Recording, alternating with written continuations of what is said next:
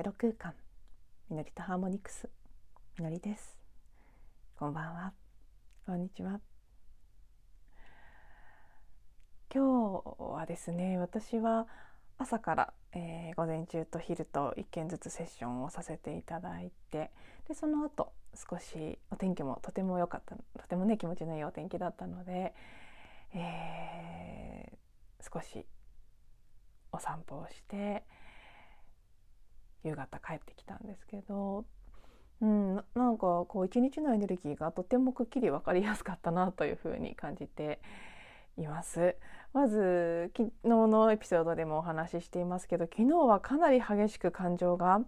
爆発するような自分もそうですし相手もそうですしなんかどうしてこんな怒りが出てきてしまったんだろうって不思議に思うぐらいの、まあ、相手から先に怒りが出てきて自分がそれを返してしまったっていう形だったんですけどでその後も自分の中でもなかなか怒りが収まらなくてですね一晩中かなり怒りっていうより結構ねこう恨みとか憎しみみたいなものに近いぐらいの感覚ですね。感覚としてはですよ。別にそんなに恨む理由があるわけではないんですけど、うん、そういうものがこうすごく深いところにから実際にその怒ってる相手に対してではなくって本当に人間の集合意識というものに深く無意識の中に沈み込んでいた怨念の類のものですね。そういうものがうわーっと出てきた感じがしてすごくは疲れて眠って朝もまだその疲れをかなり引きずっていたので午前中の間はどんよりしていたんですけどただまあ私いつもそうですけどねセッションをさせていただくとあのむしろまあ、私の方がってことではなくクライアントさんもいい状態になって終わってくださってるんだというふうに 信じていますけれども、まあ、でも一緒に私もすごくすっきりするんですね。セッションをするということが実は自分を整える一番いい方法なんじゃないかと昔から 何度も薄々感じてはいるんですけど今日はまさにそれを実感できる日で最初のセッションが終わった時点で随分回復してたんですけど。昼間もう一件セッションをした時にはもう本当にはっきり切り替わった感じがありおかげさまでそれで元気になったんですね私自身は。であのお天気もそうですねそしてあの2件目の方のクライアントさんがかなり私と同じ感じのエネルギーの流れをキャッチしていて昨日はやっぱりその方も怒ってしまったという話があって。で午前中ぐらいまで朝今朝ぐらいまではすごくやる気の出ない感じでどんよりしてたんだけれどもうんなんか昼過ぎぐらいから随分回復しましたよねって感じが変わりましたよねっていう話でお互い一致したんですね。なので、まあ、昨日から今日にかけて、まあ、私の感覚では一昨日の午後ぐらいからもうもやっとしたものが出てきてた感じがするんですけど何かこうううにょうにょうにょと無意識のところに出てきていたうごめくこうね心の闇と言ったら一番私の中ではしっくりくるんですけどあのありますよね。例えばアニメであったり映画であったりよくある悪と戦う物語例えば「ロード・オブ・ザ・リング」今私最近ね「ロード・オブ・ザ・リング」を見ろっていうことを散々散々いろんなところで言われていて見始めているところなんですけど、うん、ああいう類の映画や物語の中であのね、心の闇がうわーってなんかこう登場人物の誰かのところにガーって出てくるシーンってありますよね。で実際それがこう感情として出てくるような表現のされ方があれば何かこう寄生虫のような生物が出てくる感じ悪魔みたいなものにうわーっと乗り移られるような感じで描かれていたりいろんな描かれ方があると思うんですけどやっぱりそういうの実際あると思うんですね。なので、まあ、私の感覚では一昨日から昨日ぐらいにかけてはすごくその人間の心の闇というものがさまざまな形で吹き出しているそんな感じだったところからのそうね ねここ何何回かこういつも言ってますけど最近お天気との連動も結構ね顕著に見られるなと思っていて昨日はね一昨日もそうですね予報には言われてなかったけどにわか雨が降ってで昨日も雨あ雨模様の一日雨と曇りです。あってで今日はすごく爽やかに朝から晴れていて随分抜けた感じがまたあったんですよね。なので何かこういうねエネルギー的な変化とこう潜在意識から表面の意識に感情エネルギーなんかが上がってくる感情や想念のエネルギーが上がってくるっていうこととそして地上のお天気といろんなものがその揺れ動きを見せてくれているなという感じがしますね。まあでも随分私は今時点ではすっきりしてますけどただそう昨日のダメージによる体の疲れみたいなものは結構あってあと気圧とかそういうのもあったんですかね今日はずっと頭痛がしていて。今収まってますけど夕方ぐらいまでは結構激しかったですね。なのでうん引き続き本当に肉体的にも感情的にもさまざまな形でうんなんかちょっとこうしんどい時期とかあとやっぱり師走に向かって11月も相当慌ただしい感はありましたけどこれ当時ぐらいまではわちゃわちゃバタバタする感じは個人的にも全体的にも続いていくのかなっていうのを今日改めてそんな予感を感じたりもしました。そして今日一日の中で私がうん、昨日の自分の体験とかそれに付随して出てきたたくさんの自分の記憶ですね。潜在意識の中に蓄積しているさまざまなデータ。それらを消去したりそれらとこう向き合ったりして過ごしていくうちにすごく強く深い部分から出てきた心の叫びと言ってもいいような願いがあるなと気がついて。それも言おうとしただけで少しこう込み上げてくるものがあってじわっと涙がにじんできているんですけどうーんなんかその信頼というものをベースに生きていきたいっていう感覚ですね。疑いという重たい重たい負のエネルギーがあってそれは今までの世界を生きてくる中では当然必要なものだったんですね別に誰も疑いたくて疑っているわけではないと思うんですけどでも例えばもうねよく言われる普通に使われる言葉として今はあんまり言わないかもしれないですけどでも人を見たら泥棒と思えという言葉なんかがありますよね。あとはなんかいつも最近すごく気になるんですけど例えば旅行に行く時とかに親が「気をつけてね」っこれ私も口癖のようについ無意識に人にも言っちゃったりしますけど気をつけてって旅行なんかに行かれる人を見送ったりねする時ってでも最近そう気になるんですよその言葉がすごく。で気をつけるって何だろうって気をつけることなんて本当はもうないかもしれないのに何か危ないことや困ったことが起きるかもしれない。だから気をつけなければいけないって私たちはもう意識の中に深く深く刷り込まれた状態で生きていてでそれを無自覚に続けているから危険なことや危ないことや騙されることや困ったことというのが起きるっていう風になっちゃってるだけなんじゃないかって。なので、ね、その気をつけてねっていう場面で楽しんできてねっていうように変えたらどれだけいいだろうか？とか。そういうことはここ最近すごくね一段と強く感じるようになっていたんですけど、うん、今日は特に昨日の出来事もあって人の心の中にある疑いというもの。疑念疑心、ね、疑心暗鬼という言葉がありますね。まさにうん。疑う心が何か本来はそうではないものあの柳を見てお化けだと思うとかそういう種類のことですね。本当はそうではないかもしれないのに悪いものに見えてしまう。そしてその自分が悪いと思って見る。その自分の想念の力によって悪いことが起きているだけかもしれないのにその体験をして人は必ず「ああやっぱりね」と思うわけですよね。怪しいと思ったけどやっぱりっていうふうに思っていく。そしてどんどん疑いという気持ちを強めていくっていうこと。それは今までの時代は仕方がない部分もあった。確かに人間はこれまで騙したり騙されたり裏切ったり裏切られたりそれによって損をしたり傷ついたりっていう体験をたくさんしてきましたしそれをある意味では、まあ、私たちの頭では理解できませんけどでもおそらく魂レベルの一つもいい悪いというのが何もない魂の世界から見たらそれすらも体験してみたいことだった。それは間違いないんです。でそういう時代だったからたくさんたくさんそういうのやってきた。やったりやられたりしてきた。騙したことも騙されたことも全員たくさんあるんです。だから疑って気をつけて生きる。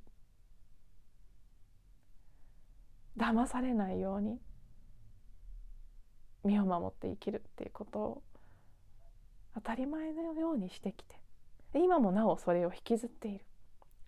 個人差はすごくあると思います。自分の過去の記憶の中にいわゆるそれをカルマというふうに呼んだりしますけどどうしてそれがあるのか理屈では分かりません。いわゆる過去性と呼ばれるものの影響だったりもするんでしょうし何かその家系の遺伝的なものの部分もあるんでしょうしそういうものをね一般的にこう性格というふうに呼んだりもしますけど何か私たちが理屈ではわからない何かの理由があってすごく疑いというのを強く体験する人もいればあんまりそんなに人を疑うということをしない人もいる。おそらくね生まれてからの育った環境親や親族おじいちゃんおばあちゃんとかがどういうふうに言っていたかとかに無意識的に影響されてる部分もあるでしょうしあるいは実際に子どもの頃にそういう体験をしてしまってそうやっぱり人は騙すんだみたいなふうに思い込んでしまうケースというのももちろんあるでしょうしいろんな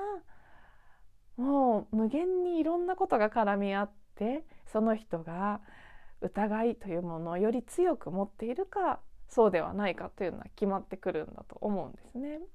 私の場合はかなり強く持ってる方だっていう自覚があります。そして多分その理由の一部というのは親がそうだからですね。とにかく両親ともにものすごく心配性ですし父はどちらかというと心配性という種類のタイプですね。で母は心配性というのももちろんあるんですけどどっちかっていうと何て言うんでしょうね。その被害妄想的な妄想が強い。そして本当に妄想の力が強いので思い込んだらどんどんどんどんその悪のイメージを作っていってしまう。ちょっとこう普通に客観的に見たらえそれ異常でしょ？って思うぐらい思い込んでいったりしまうすることがあるんですね。それは人によって性格でありますよねそういうケースも。あと年を取るとあるっていうのもあるありますよね。あのよくアルツハイマーとか地方症の症状としてあの、ね、家族が認識できなくなってで家の中に知らない人がいる泥棒がいるみたいに騒いじゃったりすることってあると思うんですけどああいうのもね、そういうこう地方とかアルツハイマーとかって言ってしまうと病気のように感じますけど見方によってはその、ね、人間のみんなが共通で持っている心の闇のようなものがそうそのねそういう症状になって理性知性というのが働かない。で感覚とそのダイレクトにつながるような状態になってしまうと湧き上がってきたその恐れとか疑いのエネルギーを、まあ、止めるものがなくなるのでそれまだ理性でねいやこの人は知ってる人だからとかそんなわけないよねって思うところが外れてしまうからその湧き上がってくるものにそのまま飲み込まれて疑いそのものになってしまうっていうことだと思うんですけど。何かねそういうこう全体の中にあるものが子供とであったりね老人であったりもしくはその一般的に精神病と言われるような症状をたまたまそれをうん、発症している人なんかにしわ寄せというかねそこが出口になって出てきてるだけでその心の闇そのものはみんなの中にある。でたくさんのいろんな種類の人類共通の心の闇がありますけど今日は本当に私は特に疑いという心の闇に意識が向いてで家族の中で見せられているたくさんの根深い疑いのエネルギー個別な具体的な誰が誰を疑ってるとかそういうことではなくてエネルギーそのものとして疑いというものがあるんですね。そのエネルギーそのものをなくしていかない限り目の前の疑うまず一人今目の前にいる A さんのことを疑いました。で A さんとの問題が解決しました。A さんから遠ざかるなりなんなりですね。何かそれを解消した。だけどそこに疑いというエネルギーがある限りは永遠に疑う相手なり疑う対象物というのは作り出され続けるんですよね。私たちが本当にその疑い騙したり騙されたりするっていう世界を抜けるには私たちの中にある疑いのエネルギーそのものに目を向けてそれ自体を終わらせていく消化させていく。愛とともに光に返していく。ああそんな経験もしたねたくさん。ってそんなこともあったね。それもやってみたかった。だけどもう本当にいいよね。もう十分だよねって。なんかね私は多分そこに向かおうとしているからこそこの何日か特にまあ何日かだけじゃないですね。結構長い期間ここ最近その疑いというものと向き合わされている気がするんですけどさまざまな形で。もうやめたいなって。今日結構ね自分の中から純粋に願いが出てきたんです。なぜこんなにもうんねそう騙されたり騙したり疑ったりで疑うっていうのはねそういう騙されたりするっていう前提の信念があるから疑うわけですよね。うん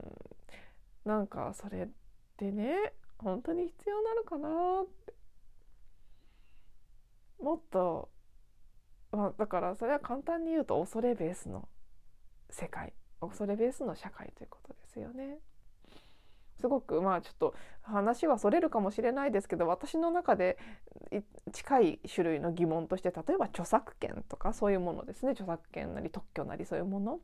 もちろんその生み出した発明した人なり考え出した人を保護するという建前それもそれで必要性は理解できますけどだけどねどんな発明であれどんな作曲とかなんであれ作品であれそれは全て本質的には宇宙からの授かり物ですから誰のものでもないし授かったのありがたい嬉しいだからこそ分かち合おうってなったって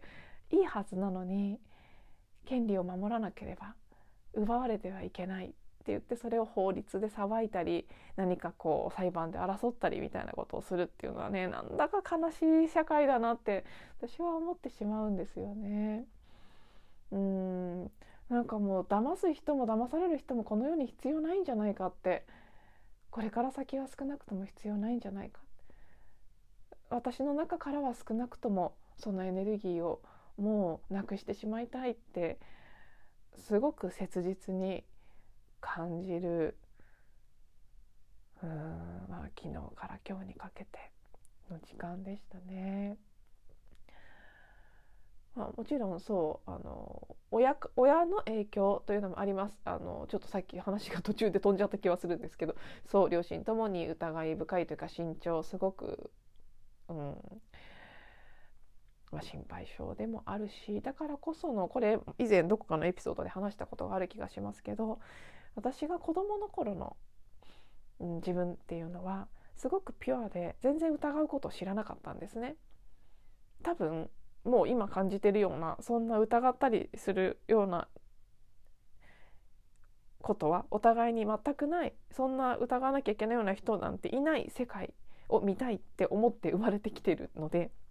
子供はみんなそうかもしれないですけどでも私は特にそういう世界を願ってきている、まあ、いわゆるスターシードとかライトワーカーとか呼ばれるような多分宇宙由来の魂だと思うので特にこの人間界のそういうねなんか騙したり騙されたりっていう世界は理解ができないんですねそもそも根本的に。で全然そういうのがなかったのでなさすぎてその心配性の親がすごく心配したわけですね。危ないお前は騙されやすいみたいな。人を信じるなみたいな感じに散々言われてきたもちろん母や父から見たら私は純粋すぎて騙されてしまいそうな危険な存在に見えたんだと思うんです。で私は子供でしたから親の言うことをそのまま鵜呑みにしてしまった。この世界は危険でで私は信じやすくて騙されやすい。危ない存在なんだと思ってしまったんです。だけど今大人になりこうやって精神世界のことを学ぶようになり今は分かります。いわゆる引き寄せの法則ですね。この世は危ない。騙す人がいる。と思っている人には騙す人が現れます。そう思ってなければその世界は引き寄せてこないので騙されたりはしません。危険な目にも遭いません。私は本来そっち側の周波数をもう持ってたにもかかわらず親であったり社会。で一般的に言われてることにある意味洗脳されて自分の本質で知ってることとは違うことを信じてしまった。でその信じてしまった信念の中を生きてきた。だから実際に危ないことや危険なこと、まあ、あんまないんですけどでもそういうふうなこう恐れというのはかなりうん受け継いでしまったところがあるんです。なのでそう疑い深くてうん何か例えばねすごく良さそうに見えるお誘いなんかがあってもいやそんなうまい話はないんじゃないかと思ってしまって疑ってしまう。疑ってしまってるから自分のその疑いが実際変なことを引き起こしてるだけなんですけど、まあ、もうね疑うエネルギーを発してしまってますから当然引き寄ってきますね。なので割といつも良さそうな話が来るとその後にあこんなはずじゃなかったって思うようなことが起きてダメになるっていうケースを結構人生何回も繰り返してきてるんです。それは自分が発しているものの結果だっていうことはもうだいぶこの何年か分かってきていてただすごく本当にね根深くプログラムされちゃってるものなので自分で気が付いても取りきれなくってまた恐れに飲み込まれるっていうことを、繰り返していたり前よりは気づけるようになってそこをちゃんと立ち止まれるようになったりっていうこの何年かの私のトライアンドエラーの人生なんですけど やっぱりねそれをしながら、まあ、もちろんねあの今今は割と表面的な形で親からの影響があってそういう風になったというところで分かりやすいところでお話ししてますけどもちろんもっともっと深く大きく見ていけばそもそもその親を選んでこの環境に生まれてきているというのはおそらく私の過去性とか何かそういった関連の過去の記憶の中にたくさんたくさん騙したり騙されたりしたそういうカルマがあった。だからその生産をするためにその騙す騙されるっていうこの疑いというエネルギーを散々体験させられてでやりながら気づかされてああもうこういうの終わりにしたいなって自分でまいた種を本当に刈り取ってこういうエネルギーをベースに生きるのをやめたいと切実に思うような人生を設定してきたんですよね。反面教師のように疑い深くってその自分の疑いの力によっていい話を遠ざけてしまっているように見える。親がいる。近くにいる。でそれを見ながら嫌だな嫌だなって思いながらでもやっぱり同じようになってしまう。自分もいる。あこれはもう完全にねいつだかわからないぐらいの昔まいた種を今その結果ですね。それを体験し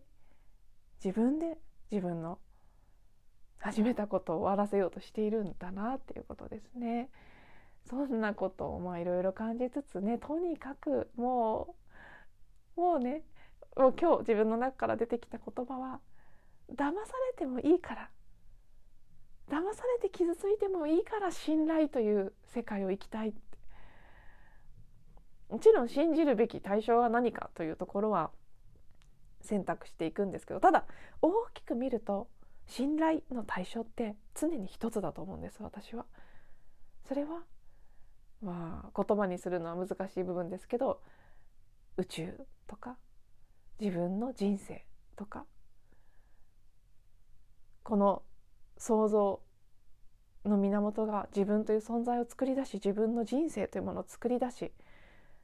それを生きている限り仮に一見大変なことが起きたとしてもですよ。それさえもが全て絶対に完璧な計画の一部であると。そこを信頼していたら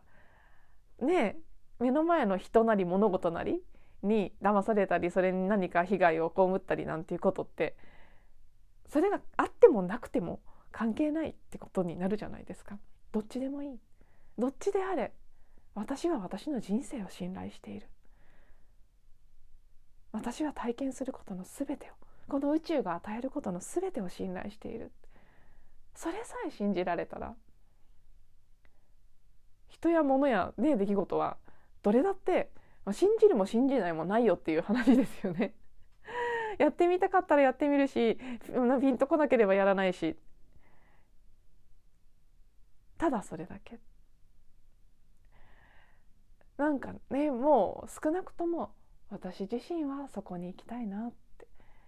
そんな風に生きていってそしてそういう生き方になっていけばおそらく個々の人を疑ったりする必要はどんどんなくなっていくと思うので誰のことも疑わなくて済む。ただなんかこうピンとくるか来ないかただそれだけっていう形で何かこう誘いに乗るかどうかとかね。何かを選択するかどうかというのを選んでいく。でそこに何も相手をジャッジするとか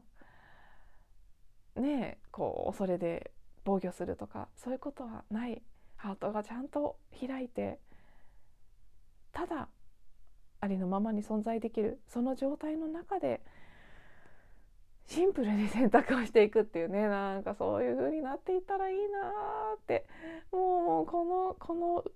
重たい疑いのエネルギーをこの脱ぎ捨てたいっていうなんかすごくそのねびしょびしょになった服を着ているような状態のああもうこれ本当に着ていたくないんだっていう感覚が今日すごく出てきていてもしかしたらね守護意識でつながっている皆さんの中にも似たような感覚やもしくはこうバリエーションは違うけれどもちょっとこうね同じ心の闇の別の側面としてそういうものが出てきていたりするかもしれませんけれどもはい何かしら感じ取っていただけたらとても嬉しく思います。では最後まで聞いていただいてありがとうございます。また次のエピソードでお会いしましょう。